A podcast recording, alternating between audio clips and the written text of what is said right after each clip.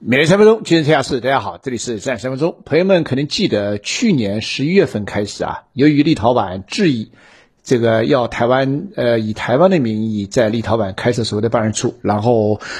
中国大陆和立陶宛的关系就陷入了高度紧张，然后出现了这个裂崩，呃，然后的一系列的后面的雪崩效应就开始出现。那么从去年下半年开始，后来有一段时间的消停，然后从今年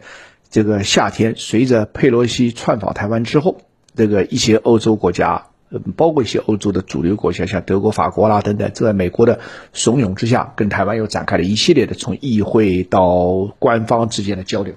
但是始作俑者应该说是立陶宛。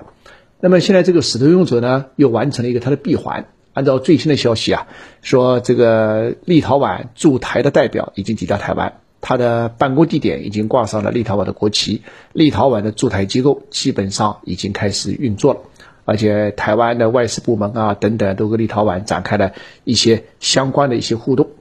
那么，对于按照这个海外媒体的报道啊，说对于立陶宛驻台代表处是否会有正式揭牌仪式以及相关的议程。台湾外事部门是表示啊，这涉及到立陶宛方面筹备的进度和整体的计划，因因此呢，台湾方面不便代为发言。一段时间以后，想对将对外公布。我想这个立陶宛这个此举大概有几个，我们可以做出判断。第一个呢，依然是一意孤行啊，可以说是在整个欧洲国家当中，立陶宛虽是小国，但在青台、有台，尤其是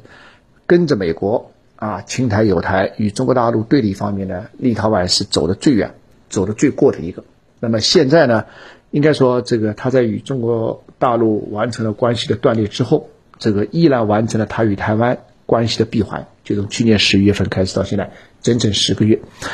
呃，这个背后有立陶宛本身的因素，也有西方整体的因素。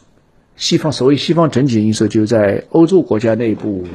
呃，以前我曾经讲过，东欧。是比较亲美的，而且东欧是在跟着美国抗衡中国方面走的最远、最过的，这个有它的历史的成因。那么立陶宛有它自己的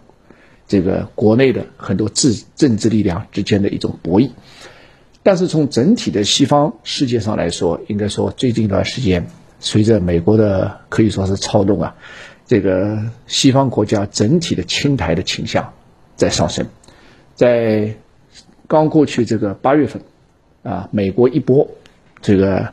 官方人士、议会议会人士前往台湾，呃，九月份开始是法国的一个参议员代表团，呃，浩浩荡荡前往台湾，这个十月份可能有德国、有荷兰，还有一系列的其他，所以对此啊，我们还是要做好高度的一个准备啊，这个大家要拭目以待。更多关于地缘局势变化。以及西方各国近期行动对中国影响的分析，欢迎收听今天的会员专享节目，倾听彼得丘音频。关键时刻的上合与中俄峰会。